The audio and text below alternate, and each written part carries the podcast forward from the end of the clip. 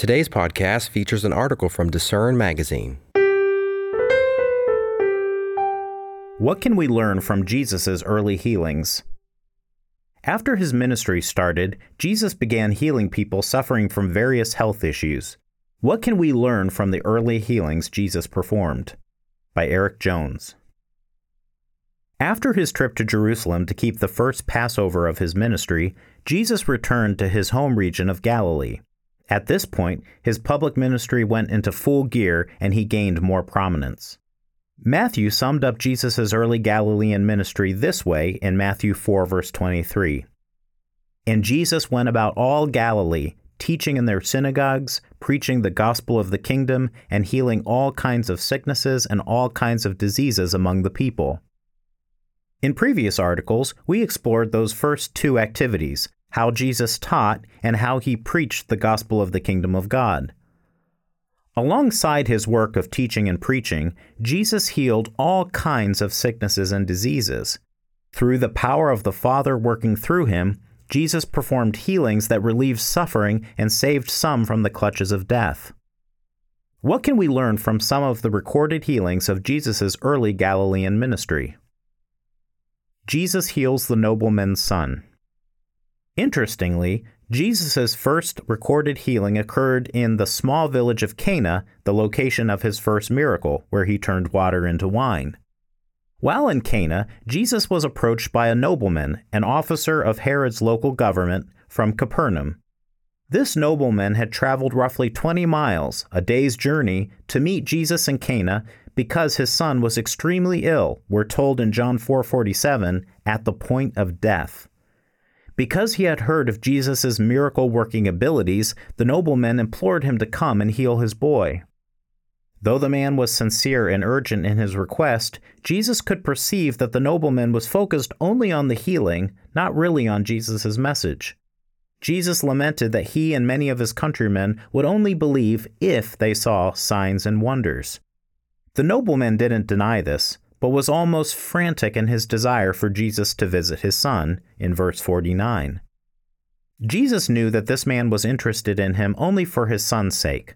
Nevertheless, Jesus answered his request Go your way, your son lives. Verse 50. The nobleman later learned that the healing occurred at the exact moment Jesus spoke those words. The main lesson we can learn from this healing is about mercy. Jesus was driven by love displayed through his mercy. This nobleman did nothing to merit Jesus' intervention, but he did love his son, and Jesus saw his emotional suffering, respected his persistence and effort, and had mercy. As a result of the healing, the nobleman believed and his whole household verse 53. Throughout his ministry, Jesus set a perfect example of mercy, showing love and kindness to people regardless of whether they merited it. Jesus demonstrated a characteristic he had practiced as God for all eternity. Psalm 86, verse 15. But you, O Lord, are a God full of compassion and gracious, long suffering, and abundant in mercy and truth. Mercy and compassion were at the core of Jesus' character. Christians should also develop mercy and compassion in their character. Jesus heals Peter's mother in law. Upon his return to Capernaum, Jesus was confronted with another health emergency. Matthew 8, verse 14. Now, when Jesus had come into Peter's house, he saw his wife's mother laying sick with a fever. As a side note, this shows, contrary to what some churches teach, that Simon Peter was a married man who didn't take a vow of celibacy. Depending on her age and health, this fever could have been fatal. In verse 15, Matthew writes that Jesus touched her hand and the fever left her. Jesus often gently touched those he healed. The same man who powerfully drove animals out of the temple with a whip could also show incredible gentleness and tenderness to those who were vulnerable and suffering. Jesus was the most balanced man who ever lived. Touch, or laying on of hands, would become a part of the anointing ceremony instituted in the Church of God. Immediately after her fever broke, Peter's mother in law arose and started serving Jesus and the disciples. Though we don't know much about this woman, this small detail gives us a glimpse into her desire to serve others. Jesus heals a leper. Around this time, Jesus encountered a man suffering from extreme leprosy. The physician Luke described him as full of leprosy in Luke 5, verse 12. This skin condition often left a person severely disfigured from head to toe.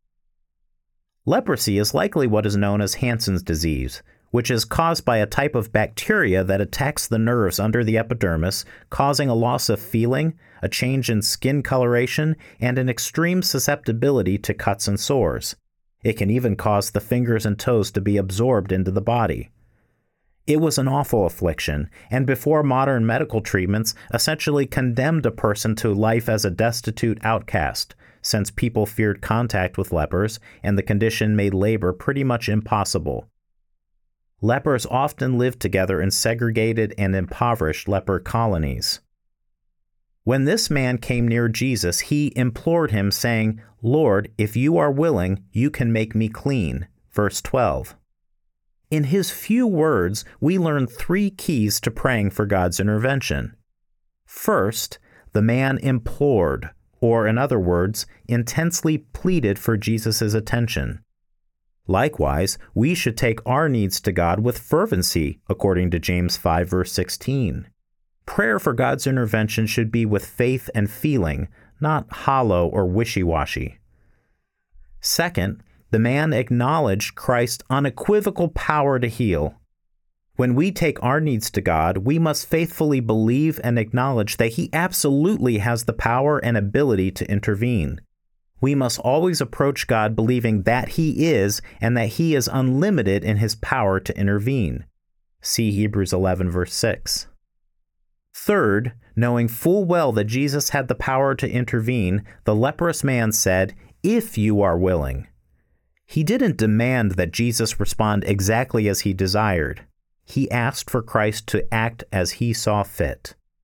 Later in his life, as he was facing arrest, Jesus also asked for the Father's will to be done, not his own. Likewise, Christians take their needs to God and ask him to intervene according to his will. 1 John 5 verse 14. We should trust God's judgment and never demand that God act according to our will. Jesus heals the paralytic. In another instance in Capernaum, Jesus was conducting an informal teaching session in a house. So many had gathered that the house filled up, and an overflow crowd outside strained to hear his words. We read about that in Mark 2, verses 1 through 2. In the meantime, four men had come to the area with a paralytic to ask Jesus for healing.